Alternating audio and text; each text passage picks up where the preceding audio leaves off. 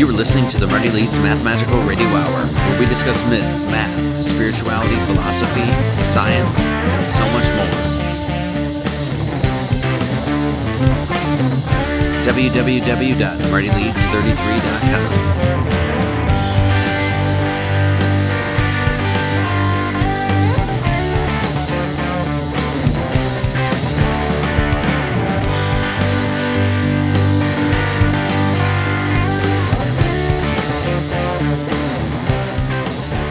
Hey, everybody, welcome back to the show. Once again, I'm your host, Marty Leeds. Thank you so much for tuning in. Got a chance to speak with George Webb this week. It was just a really fantastic interview, and George has been basically putting a big puzzle together. He's been covering the crimes of the Clinton Foundation and just doing a, a, a top notch job, just top notch journalism. So check him out on YouTube and Twitter, and the name is George Webb. This podcast is brought to you by Big Leaf Branding. BigLeafBrands.com is a highly specialized branding and marketing firm working with everyone in the recreational and medical marijuana industry. What do you need? A website? Logo design? Creative copy? Need to update those pesky state compliance labels? With years of professional experience, Big Leaf Brands can take care of it all. Visit bigleafbrands.com today, and when you order, give them the password MathMagic, and you will receive 10% off your first order. Bigleafbrands.com. Real people talking like real people to real people. George, thanks for doing this. It's a real pleasure to speak with you. Marty, it's great to be on your show. I know there's going to be a lot of people that listen to the show that probably do not know exactly what who Eric Braverman is and what this whole story is. Can we do a quick five eight minute sort of breakdown as to what you're covering and and how you got into this?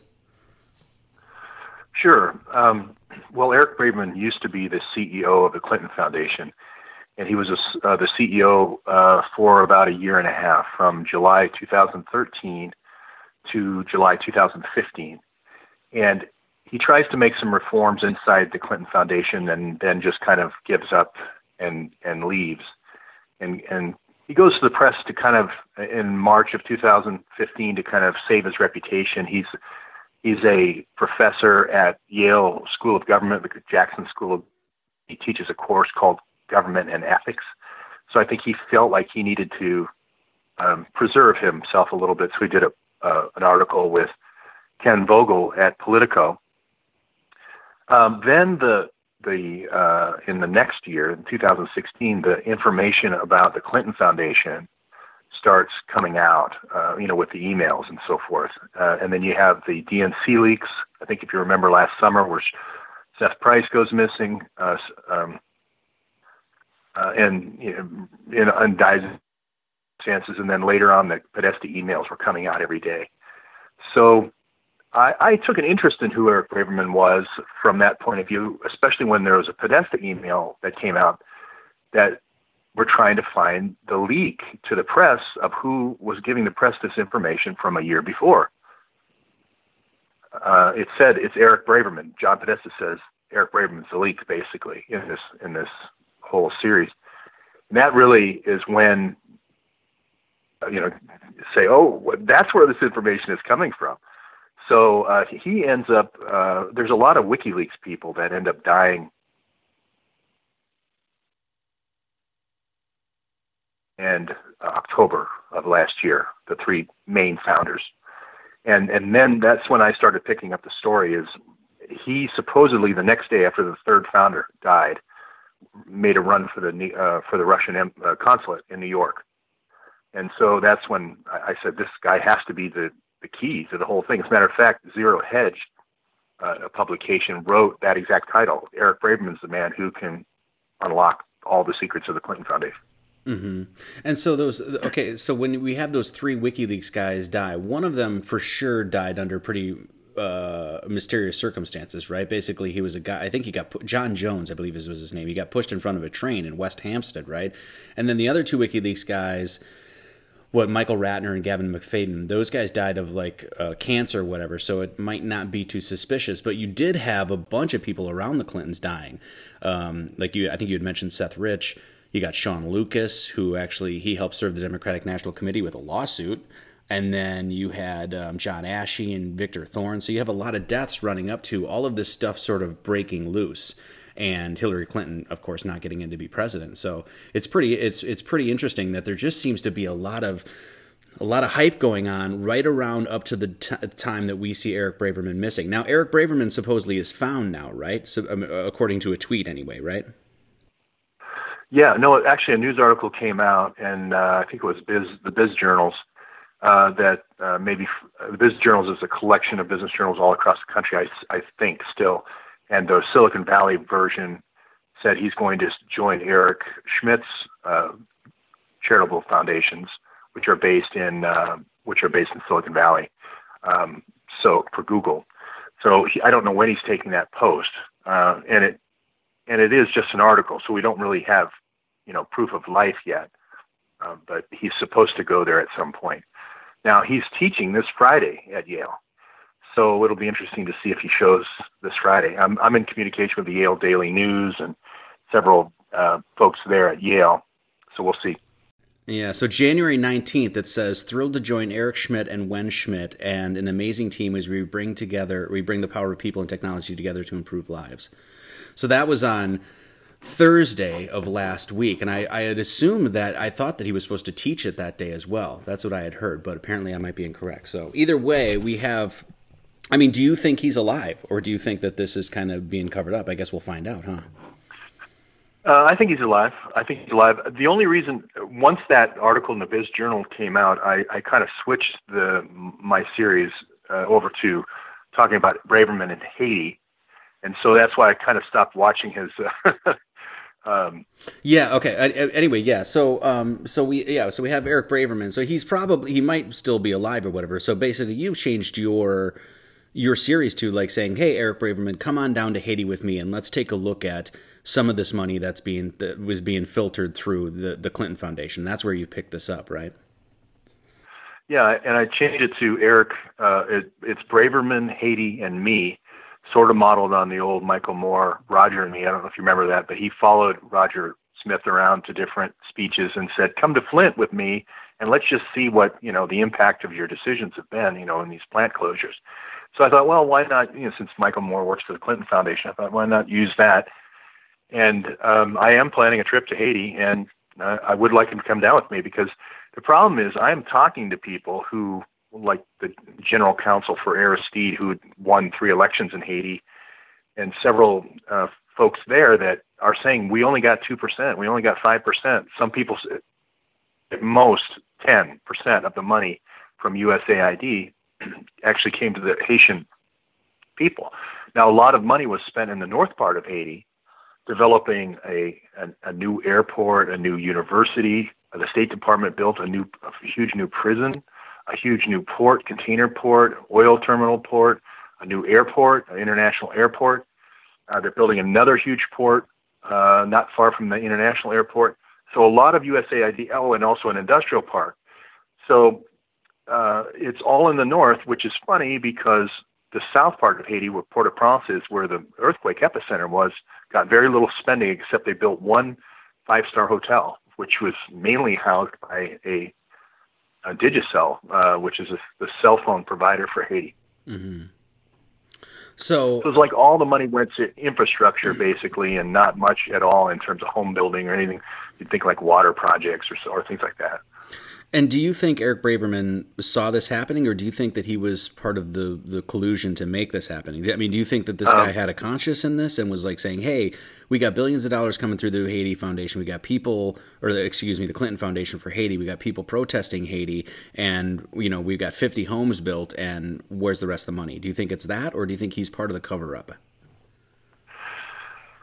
Both. I think it's right in the middle. I think he was willing to you know, be a part of this team because remember, you know, Eric Braverman sets up the Haiti Foundation uh, Relief Fund. You know, it's called IHRC with Laura Graham from the Clinton Foundation all the way back in 2010. He's a he's a uh, consultant with McKinsey. McKinsey's doing these World Bank type uh, projects, saying, "Oh, you need this for your infrastructure, and here's how we can put roads in." Again, the roads end up going in in the north. Um, the electrical grid ends up going in the north. A new 10 megawatt generator is put in the north. As you read down these USAID uh, projects, so I have to believe that he had some inkling that wait a minute, we just seem to be making a Disneyland here and uh, you know a, a, another Long Beach uh, you know oil terminal. and maybe they thought, well, we'll get people to migrate from the south to the north. But if would have seen more I think I would have seen more programs to try to relocate people and there has not been those programs. It's it's all been about tourism and luxury hotels and and container ports to ship natural gas and oil and so forth. So you started the series basically taking Eric Braverman's you know his follow the money lead there and basically go into the Clinton Foundation and the, and the CGI, the Clinton Global Initiative, and, and looking at the donors and following these donors back and saying, okay, this is where, this is how we can see how global politics is really done because basically the Clinton Foundation is used as sort of a money laundering tool to, to uh, obviously bomb countries and run oil lines. And we're, we're talking about child trafficking and things like that. Can we, can you do a little like rundown of like some of the major players within the Clinton Foundation that are, that are absolutely corrupt. Maybe we could talk about Marc Rich. I mean, I know he's dead now, but he obviously gave money. Uh, Gil- Gilbert Chagoury. Can we talk about some of these guys? Sure, and I think there's a, a, a good, you know, people ask me why is, was there the Clinton Foundation, and then why was Clinton Global Initiative, you know, created about the time Hillary becomes a senator. It's really a good story, the difference between Bill and Hillary. Um, Marc Rich, okay, so this whole story goes back to when they're um, they were a governor. Um, Bill Clinton was the governor of Arkansas, and George Bush uh, came up with a plan with Ollie North to put a. The idea was Iran Contra. We need to do Iran Contra, so we need to have an airport where we get the guns to. We fly them down to Nicaragua, and then we'll fly drugs on the way back to pay for it. Okay, that's the general gist.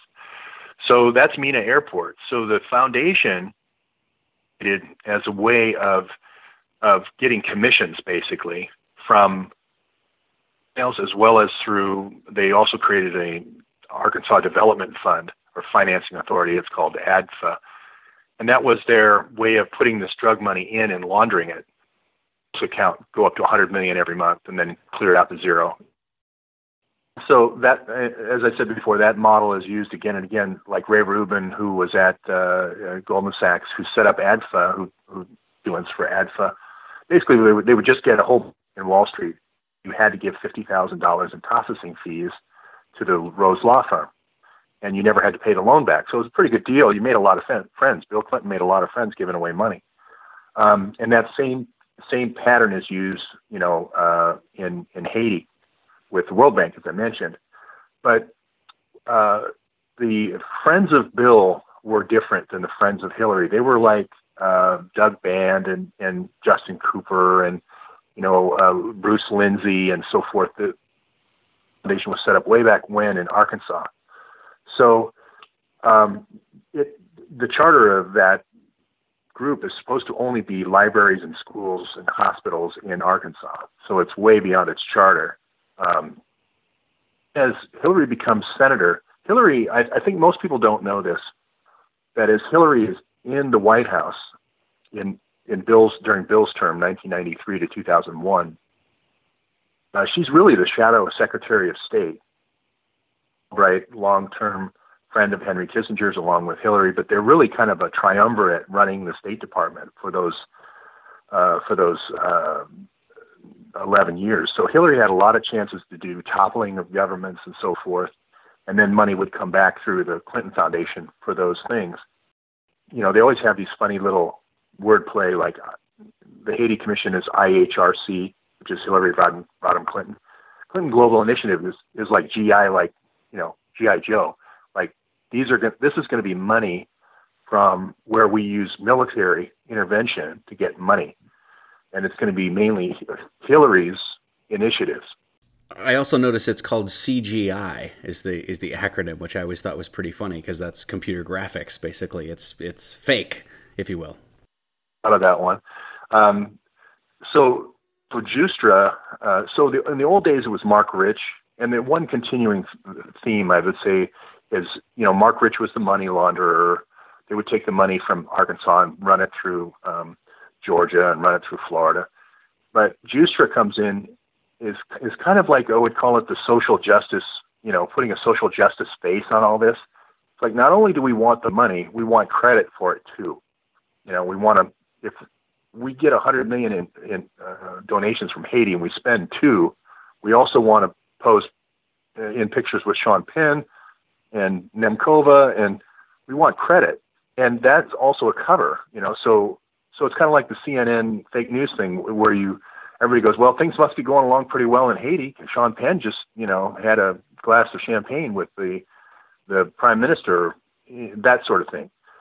Um, you know, Hillary just takes it up a notch, which not only in terms of paying out less, in terms of the, investment, but also in terms of wanting credit. You know, uh, um, and Chagoury uh, Figuri is the guy who's kind of a, a Le- Lebanese businessman that that does a topple in Nigeria.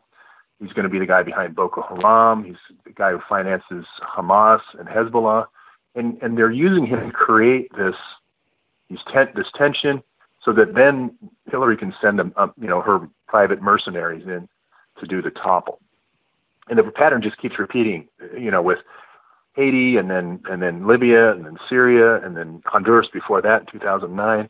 Chile, you're going to find Chile. There was a instability introduced. Brazil, you know, right around the world, you know. And didn't uh, I think you had mentioned Wesley Clark discussed this uh, a lot of this plan to destabilize the Middle East, um, like since like '91 or something like that, right? Basically, seven. I think he said seven different countries in five years, and we've already got half of them or whatever: Iraq, Syria, Libya, what are the other ones? Um, Lebanon, Somalia, Sudan, I think.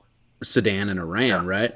Iran yeah. was going to be. So we already we already got half of them. Iran's right? the last one. I, I actually believe that if Trump doesn't attack Iran, they're going to try to impeach him. I mean, that, and that's just because it's part of the Middle East project. That was called the Middle East project, and the whole the whole slew was called the Middle East and North Africa project.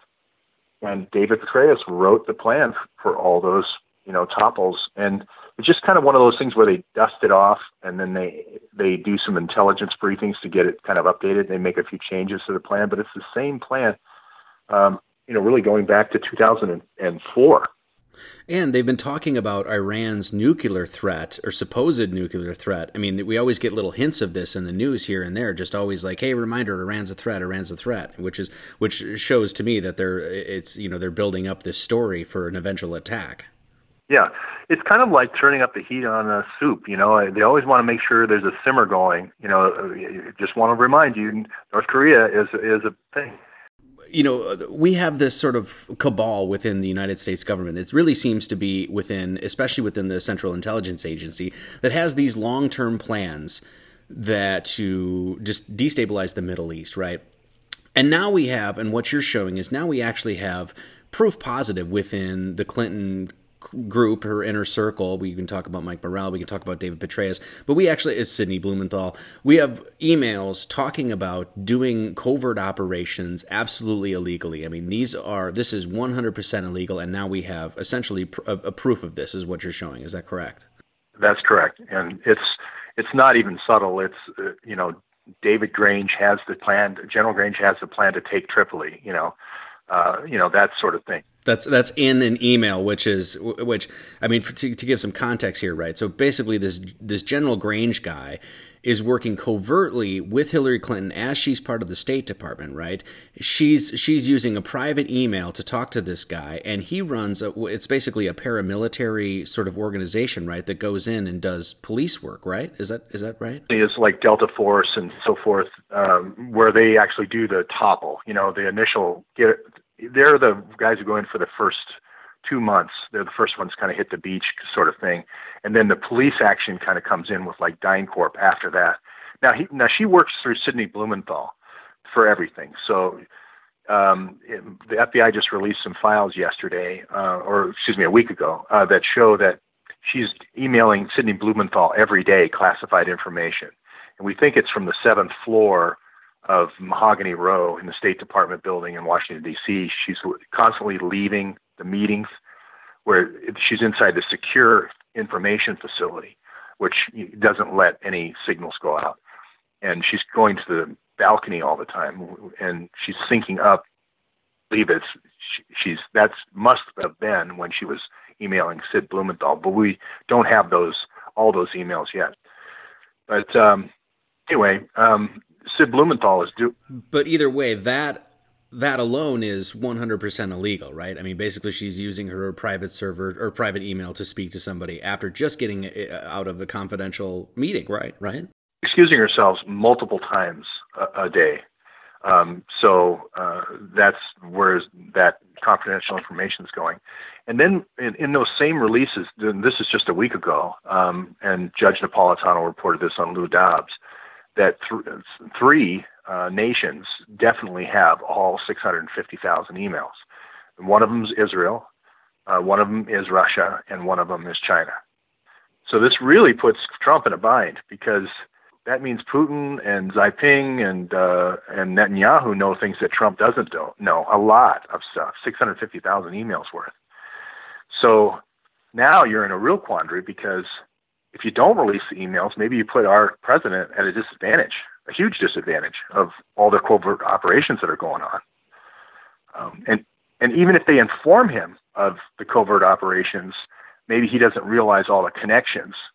So he might put somebody into a, a covert setting, a CIA agent that may be killed because he didn't know that that uh, location, the safe house, was compromised or, or whatever those those 650,000 emails that were found on Anthony Weiner's laptop. So this is right before the election. This is what they the FBI reopened. They opened it for what nine, eight, nine days, something like that. Supposedly had read through everything and then shut the case back down. And basically everyone said that hey, Comey is protecting these conspirators, one of them being Hillary Clinton, which is pretty much the top dog in all of them. So, what is in those 650,000 emails is extremely important. Now, supposedly the the chief of police at the NYPD has those emails as well. Is that correct? Yeah, well, the the uh, article that came out in True Pundit uh, in November seventh, I want to say, um, his, the chief of detectives, Boyce is his name. He's been on the force, I think, around forty years he is the one who said um, there's child exploitation on those emails. There's um, there's bribery. There's you know all this uh, confidential classified information. I think he said 500,000 of the 650,000 were classified emails. So he ends up going to True Pundit for that article, um, and Comey had to come out and say, "Well, we do, you know, yes, we do have uh, the 650,000. You know, we're not speculating on the contents of the email unless you, you know, don't have, don't think that the head of the New York uh, detectives for, for 40 years is is not a credible witness. I, I believe he is. Um, but but he says child exploitation, sex crimes, perjury, obstruction of justice, money laundering, and pay to play. Yeah, you had just mentioned that the FBI was like last week had released, I think, uh, a little trove of like 300 or 370 of, was it Clinton's emails? It, it was uh, actually um, Clinton's emails, and it was talking about um, what came out of that was that the server had definitely been hacked by these three different countries, and uh, it, it showed that the investigation had been going on since uh, July of 2015. They had sat on for a whole year. The it's called the In- Intelligence Community Inspector General, a guy named um, McCullough, uh, had uh, sent a what's called an 811 uh, referral. 811 was designed in the intelligence community to improve communications, different IC groups and that's sort of like the 911 bullet and drop everything else. Go look at this because it directly deals with information going to a foreign classified information going to a foreign government. When comey came out uh, last year on june july the 7th they had already had that information for one year. And so one of the things that's in that in that is the fact that Hillary Clinton was discussing with at least what, like 18 different Gmail accounts, right? Basically 18, 18 different accounts sending confidential information. And now people need to understand that those all of that communication, all of those emails are actually federal, or it's actually our property. It's the federal government's property because they're doing that on, it's supposed to be government property. So you have these 18 emails sending confidential information. Now, when the FBI sent out that document, they redacted all the emails, which is actually shows that whoever it is within the FBI or, uh, well, the FBI, I guess, is actually covering up for these conspirators right? Because I mean, there would be no reason to actually cover those emails up unless there was something damning in those emails, right? Right, and there's actually one email that I put in my regular series, uh, my YouTube series, where it's there is a list of 19. You know, it says these 19 emails, and then their name is names are all covered up. And one of the things I try to do in my series is get people to send me, you know, their suggestions for who those 19 people might be. Is sort of like a lottery system. Um, we know who some of them are because they got Im- immunity from the FBI. Five of the conspirators got immunity, but the question remains: Will the other 14 get uh, immunity?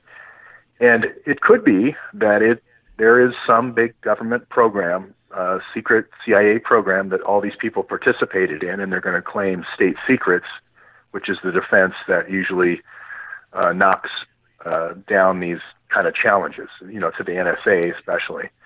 Um, so we don't really know the answer to that, but I think that's getting a little bit. It's it's it's pushing state secrets about as far as you can push it when you're going to say, okay, I want I want to cover up my my Clinton Foundation invasion of Libya to get. Yeah, it was all a, it was all a CIA operation. I got all the gold, but you know, it was just it wasn't for me. you know, it's it's it's pushing state secrets. yeah. yeah. So okay, so when we we see what what's happening right now within the FBI and the CIA, I mean, when we look at, I mean, what's your take on this? When you look at like the the history of the CIA, what are we to make of this? I mean, is this like some governmental intergovernmental body that's made for the sole purpose of you know de- developing corruption within the United States government, or do you think somewhere along the way? It, it had been compromised. Do you think that there's some some sort of ebb and flow with this sort of stuff right now? Well, I think the CIA, uh, right from its very beginning, uh, was supposed to be an, an, intelligence collection agency to tell the president, "Oh, by the way, Iran is making a nuclear bomb, and you need to do something about it before they can fire it." And that was the idea. But then they got into away from intelligence right from the get-go to more operations. And this operations is where you have field officers and agents, and you know, uh, trying to compromise, blackmail, and uh, you know, um, you know, stealing, you know, money and trying to do arbitrage and all these, you know, cloak and dagger spy things that they they started doing. And the two brothers that start the CIA, or or right there from the beginning, are the Dulles brothers, and they create these clandestine clandestine networks all over the world in almost every country, including the United States. Um, they do a lot of work, you know, with caching of arms in the uh, Soviet Union uh, countries on the edge of the Soviet Union. And the idea is we'll use we'll have all these spies, and at one day we'll we'll take over that country, and it worked pretty well. You know, it, it, it they did carve off the edges of the old Soviet Union, and we did get those economic resources. And their strategy was drain them of the economic resources, and that's how we'll beat the Soviet Union. Um, the problem happens, I believe, with the Kennedy saying, "Hey, we're, you know," when they try to do the the the Bay of Pigs invasion, letting him know at the last minute about the invasion, and he's like, "Hey, wait a minute, I'm the president." And they had done a, an invasion of Guatemala and didn't even tell Eisenhower until it was over, you know. So Kennedy's like, "Hey, I'm going to break you guys into a thousand pieces," and you know what happened to John F. Kennedy. Um, and the only other uh, inflection point uh, later on is the Church Committee, where the whole starts coming out, and and Sy Hersh publishes an article saying that they're running the FBI is running this COINTELPRO against the citizens, uh, you know, protesters, and you know this isn't good. So this there was kind of a cleansing we had about 40 years ago with this, with the with the Church Commission, and uninterrupted since then they've tried to replace everything that the Church Commission took out. Uh, our current FBI uh, counterterrorism division came directly from CIA planning, and our current uh, JTTF uh, program for police forces is directly based on controlling police departments to then control local and state government. Um, So it's it's they're very uh, slow and subtle and and and gradual, but very effective over time. Do you okay? So this this gets to the whole like draining of the swamp thing, right? Do you think that Trump is going to do anything about this? Because I see, you know, when I see Trump, I mean, he he's got Stephen Feinberg on his cabinet now, who is who owns DynCorp, right? I mean, do you really see this as a swamp draining, or do you see this as refilling the swamp?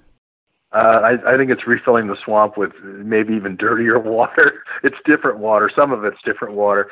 I mean, Steve. I mean, if you look at Steve Feinberg and then more Pug Pug Winokur, going all the way back to Enron, uh, where he started. They basically use these police forces. Dying Corp is is a play on words as well. Dying Corp, like we teach people how to kill people. You know, you we're in that business. So DynCorp has always been created by that, created by the Dulles brothers, by the way, as a, a of training uh, police forces uh, overseas, and in agreement or cooperation with the police forces by showing them how to set up these sex sting operations that then they can partake in the uh, the sex uh, you know that comes from this you know setting up you know you, you always see uh, a, a like a, oh, a strip club in some town, and you wonder why do you the police drive by this every day? Why why are they driving by? you know, it's got to be illegal. And those are what are known as brownstone operations. There, there's there's 50 cameras, low light cameras, all the best equipment, and they're just basically when they move one of those into town, they're taking pictures of all the mayors, all the, you know, the church pastors, everyone really. You're you're identified. The, the plates are scanned in the parking lot. Everybody's identified, and then things are pulled out when when they need it.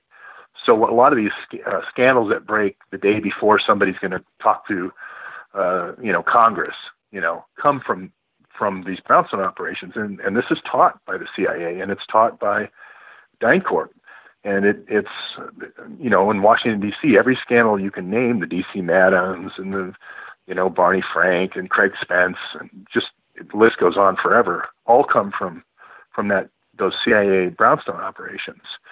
So everybody has they have something on everybody, and Trump is included. And uh, I, I know for a fact. And um, so I was involved in this case all the way back in 2000 in Manhattan, an operation in New York City at his Upper West Side. Uh, Steve Feinberg, I believe, uh, at the Egyptian Mansion over by Council on Foreign Relations, I think two doors down was a brownstone operation. Uh, there's one that he had in uh, near Mar-a-Lago, if not in Mar-a-Lago, and there's one that he has on this little island at the end of uh, Puerto Rico in the uh, British Virgin Islands called Little St. James Island. If you read of all the people that have been to that island, uh, Hillary's been there six times. Bill's been there at least 20 times. Um, you know, the foreign minister of Israel uh, has been there many times. There's something on everybody. Trump's been there. Um, Trump was definitely to the New York one. That one I know for sure. I don't know if he's been to Little St. James, but they, one of the things that came out of this was a logbook by the butler, afraid for his uh, for his life, and that's that's how I got involved in the case. So uh, I I don't think Trump's the, the, the solution. I think the only solution is to put out the 650,000 emails and just go, okay, let's just see where the chips fall. And DynCorp actually trains the police forces in the remote country. So the pattern goes is, is Hillary will have Sid Blumenthal send in the Delta Force through Osprey. You take over the country, you know, you kill Gaddafi and you blow up all the planes. Then you send in DynCorp, uh, okay, and they train the, the police force. And the police force is is I mean, most of their contracts come from training the police, their remote police forces. One of the things they do train the police forces to do is to set up these brownstones. They have a kit. They send a kit with all the low light cameras and everything. And they show them how to set it up and all that stuff. And that's one of the things they do for blackmail. But they do many other things. They do. Um, they set up the, the sex trafficking.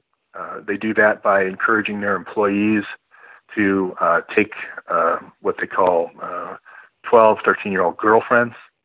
Um, then they're encouraged to then sell the girlfriend. So they, they're thinking it's prostitution. They're saying, well, it's prostitution, 12 year old, 13 year old girlfriend. And then after you're done with her or tired with her, then you sell her and then you get another one. Uh, so that's how the sex trafficking starts. So they teach them to start that sex trafficking. It's all to control the police force because they can always come back in later and say, "Hey, you were involved in sex trafficking." It's also with these. Uh, if it's in a battlefield situation, they teach the police to, you know, take the prisoners to these hospitals and their organs are harvested. This is happening right now in Aleppo. Um, the minister of health in um, Syria says there's been 10,000, you know, organs harvested, and I've got videos of that you know process taking place in DynCorp body bags.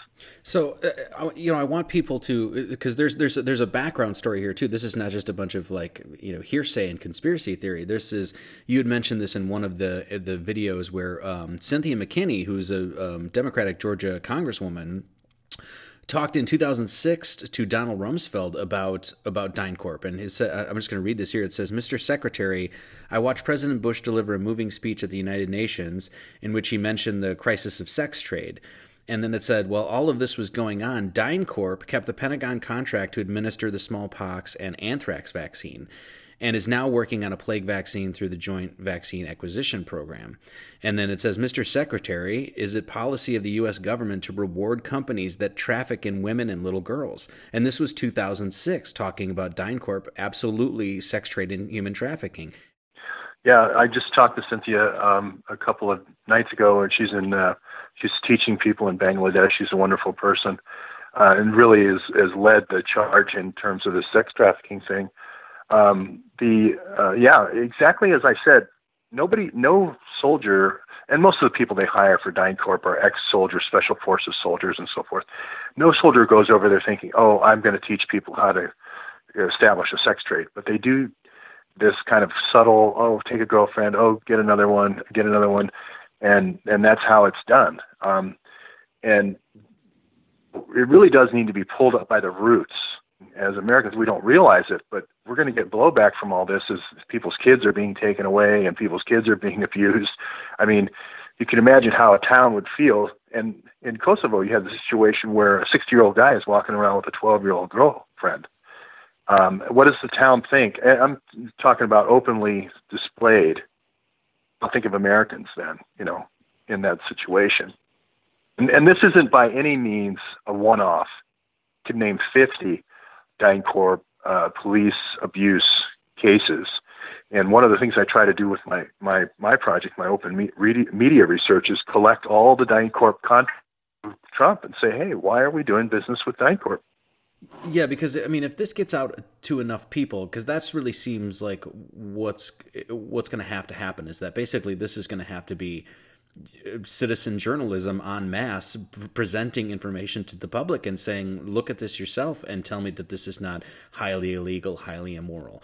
And so if, if it if the, the swamp draining isn't going to come from trump and it certainly wasn't going to come from hillary clinton then it's going to have to be on us. And that's i guess that's where guys like yourself come in and and do this. So the work that you're compiling can you talk a little bit about this the new trello um, uh, workboard that you got going on where people can come and contribute to this work yeah, uh, what I do is uh, Trello allow, allows you to basically to tell a story vertically or tell a, a story horizontally. It's kind of like a solitaire uh, cards kind of method. So, for instance, if we wanted to say DynCorp in Haiti, and that's one column of cards, okay, like in in, in solitaire, uh, I can put all the abuses that occur. Um, they have a $50 million contract to train the police every year in in Haiti, for instance. And I can bring in and and create a card for every news story about those abuses. Then going across, I can across my columns, I can do DynCorp in, in Libya, DynCorp in Syria, DynCorp in Afghanistan, DynCorp in Iraq, which which they had huge contracts in Iraq and all these same uh, allegations and so forth. And people can put different cards in there. So if some could be sex trafficking, some could be organ harvesting, some could be murder, some could be kidnapping, some could be drug running. So you're going to find DynCorp in all of those businesses. And they're doing it under the auspices of, well, we have to act like the criminal to, to catch the criminal. And maybe that was true early on in like maybe the 40s or 50s, but it's not now. It's 100%. So uh, the Trello, I have people come, and then not not just that, people can come in and uh, add stuff about the Clinton Foundation and and and so forth. But what I really think is important is to to go after uh, DynCorp and other uh, non-governmental, non-approved, covert operation type mercenary companies like Osprey Global is another one, and really build the case, the evidence so overwhelming that Sessions and uh, Trump can't ignore it.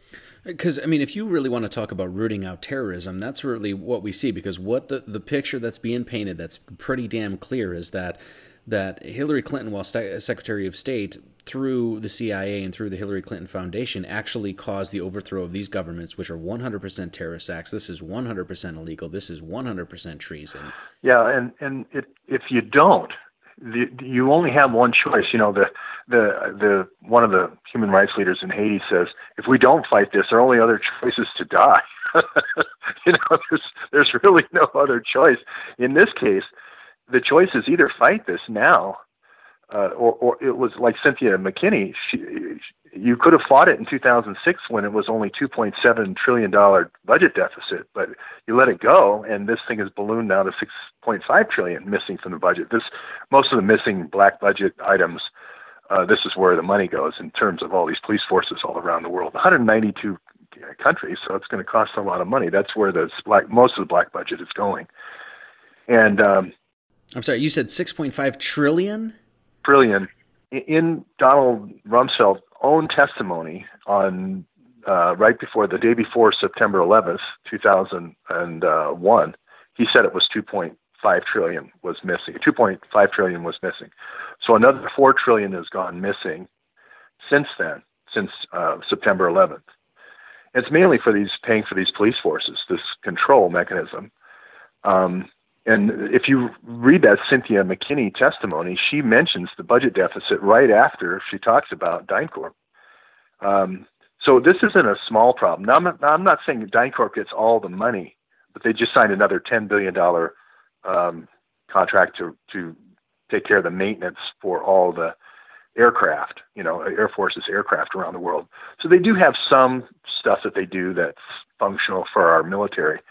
But a good example is during George Bush's first Iraq war, there was about a, I believe it was like 60 to 1 ratio between soldier and contractor.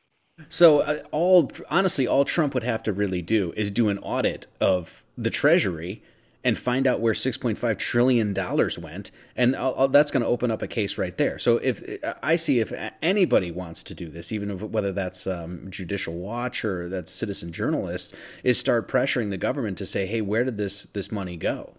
Yeah it's quite a tangle doing it that way. I mean what i try to do is just uh, try to pull on the the golden thread i call it which is you know the clinton foundation which kind of pulls on the the, the golden thread of DynCorp. Uh, and and once DynCorp unravels, and you get this these group of people who start testifying, you know, in front of a committee and say, yes, I did this, yes, I did this, sort of like the church commission, then you can kind of get momentum in your investigation, you know, and uh, you know you want to start where the most wrongdoing has occurred and there's the most witnesses, and a lot of these folks, you know, look back on their DynCorp days, they come back to the United States after they do their overseas tour and they become police officers and they become, you know, uh, I think they would be willing to testify, you know, that this stuff was happening. There's been a few whistleblowers. As a matter of fact, there's a movie by the name of Whistleblower where they go into this in, in some detail. Um, but I, I really, I really think it's focusing on DynCorp because that's the CIA's kind of wedge into other other countries' governments, and uh, the same way it is here in the United States through the FBI and JTTF. There's this sort of big push right now to be like, hey, Russia hacked the elections, Russia's meddling with uh, United States affairs and things like that, and we have Putin basically coming out and, and in so many words saying that, hey, everything that's going on in Syria is funded. And then we actually see that, hey, the United States government, the UK, has given, I think, 40 million between the two to uh, organizations like the White Helmets and things like that. So, I mean, do you think that some of this push towards um, blaming Putin and demonizing Russia has something to do with this? Oh, absolutely. No, no, it's it's the most grand and glorious smokescreen I mean, they know they're in trouble. I mean, IC knows, and their the intelligence community knows they're in trouble right now, and they're still trying to push. I heard Marco Rubio say the other day that you know uh, Assad was using sarin gas uh, when he was questioning um, Tillerson, and it's just not true. I mean, the Porton Down testing from from uh, uh, England uh, is the one who did it did the testing. So did the UN. I mean, it's it's really they're really showing their belief in CNN, which is a CIA created network. I mean, to be honest, I mean, it, it, it was a way of of channeling information simultaneously around the world. That was in the charter when it was developed. Now they don't use that all the time. They just use it around key points about going to war. It's like everything else they do. They only need five percent, not five percent. The rest can be a regular network with regular people hiring producers and reporters and so forth. It's just those key times when it's the decision to go in to bomb Syria or to go to uh, topple whether we're going to bomb Gaddafi or whether NATO is going to bomb Gaddafi. Those are just those those key times, or around the uh, renewal of the National Defense Authorization Act is another good example. Um, so interventions and NDAA, you're going to find the real, but it's it's interesting now because they're they're on the Russia thing 724 because they don't want those 650,000 emails to come out. You know, they're just really on the information attack. It's almost comical, you know, after the the golden shower thing, you know. Yeah, did you read that Senate hearing report? It was like a I don't know how many page report that they did on the Russian hacking and everything. I mean, I read about uh, maybe half of it, maybe a little less than half of it, and it was and then it skimmed the rest of it. It's I mean, it's a joke. I mean, it's it's laughable. I read it. Yeah. Yeah. So I mean, it basically, basically says Putin Putin created RT. Well, yeah, I think yeah. everybody knows that. I would give Putin some credit though, because Putin, his last paper that he wrote as a KGB agent right before the fall of the wall was, we'll never be able to keep up with the West with their resources. They they outnumber us fifty to one on agents. So the only thing we can do, it, uh, truth is our only weapon, is was the title of the paper. And he said we've got to do a network and and fight fire with fire. Just keep pr- putting out the video and keep putting out stories that are written from Western Western journalists talking about these situations. Information is the only way we can win the war. That was this paper. And so that's uh, RT is created from that. Some people think WikiLeaks was created from that. I, I don't believe that, um, but RT certainly was created from that. Mm-hmm. And um, I, I got to thank you. I, I ended up contacting Eva Bartlett. Um, oh. and she's going to end up doing the show as well. And she, uh, okay. uh, speaking of RT, yeah, she did this whole interview on RT about basically all the lies in Syria and how the New York Times kept pushing that this is a civil war. And basically, it's very clear that everyone sees that this is not a civil war, that this is being fought by mercenaries, people being paid. So, um, so Eva Bartlett, she's a Canadian journalist over in Aleppo, over in Syria, basically reporting on all the lies in the government. And the, the only way that we can even know this is through RT. Well, and if you go back to Pravda and TASS, the old Communist Politburo was saying we need to, you know, keep TASS and Pravda a house organ, you know, and, you know, everyone in Laputa is happy at the missile base today. You know, here they are marching, you know, happily at lunch, you know um, that kind of thing. And his paper was what changed it and said, no, no, no. If we if we don't go to this 100% truth campaign, I think it was Chistaya Voda was what the was called clean clear water or clean water. If we don't go to this clean water campaign, um, we are uh, we're going to lose because we cannot keep, keep up with the West. They're 10 to one uh, militarily and 50 to one in, in covert agents. So it really changed uh, you know Russia's whole strategy, you know, and unfortunately the truth is very powerful, you know, and we're we're still pounding on the old way because it was effective for us in the Cold War, but it's not. It's it's proving to be uh, not as effective. No matter how many resources we throw at it, we can run a budget deficit up to you know 20 trillion. It's not going to beat the truth if you have video and the David Bartlett's and the Jessica Beeleys. There, there's a there's a gal named Beeley um, and she's saying, "Hey, the the all the human shields are upstairs, and all the kids are downstairs with ISIS, um, and they're just waiting for one of the parents to be killed so they can run the child off to um, you know to uh, UAE or, or Qatar as a as a young bride. You know, so it, I mean, it's just like reporting that makes your eyes pop out. You know, and she's I believe she's Canadian as well, and so she's not doesn't have the kind of the domination from the U.S. media you know control that would never get by an editor in uh, you know NBC or CBS or CNN. Yeah, what do you where do you see the role of citizen journalism? Is that going to change the face of American journalism? Are we still going to have to fight this behemoth entity of of eh, the New York Times and MSNBC? Are we going to see some of these places fall? Well, I think it's the ultimate fact checker. You know, with a Google compound search and and 100 people, it's it's really the same thing as the New York Times used to be. It's just that the people or the reporters are out on the net, and the editors are are kind of self-appointed you know, and then there's editors of editors. Um, so I'm kind of a self-appointed editor who writes a story every once in a while, but I mainly just connect the dots of journalists. And then most journalists stop just short of saying, and oh, by the way, here are the connections to the CIA, or here are the connections to DynCorp, or here are the connections. And all the researchers and contributors with who volunteered to help me, who I love, by the way, they're, they're fantastic is uh, they've connected the dots. They've just gone that one layer deeper in reporting and said, well, trolls DynCorp and, you know, Mr. Trump. You know, I have a question. are you gonna are you gonna keep giving them contracts? You know, it's it, so that's I, I don't think, you know, uh, Eric Schmidt used to say there's a lot of smart people at Google, but there's a lot of more smart people outside of Google. And I think Russia has taken the right strategy. Is we want to leverage the people outside of our intelligence communities against their intelligence community. And the only way we can do that is truth. So it's a good strategy. It seems like there's just so many more people on it now. And I think, uh, at least as far as like covering a lot of this stuff, because there was this, this squashing censorship of information. And you had you had been subjected to this right? Like you started what um maybe 20 days into this of braverman missing. And then day 53 you woke up and all your videos were gone. And i've received some of the censorship myself. So every it seems like anytime they try to censor stuff there's 50 more people that are on it because they see what's going on. So i don't see how this is possibly going to be stopped. They could shoot you they could shoot me they could shoot david seaman they could shoot you know what i mean? But uh, you do that and all you're going to do is shine more of a light onto this onto this darkness.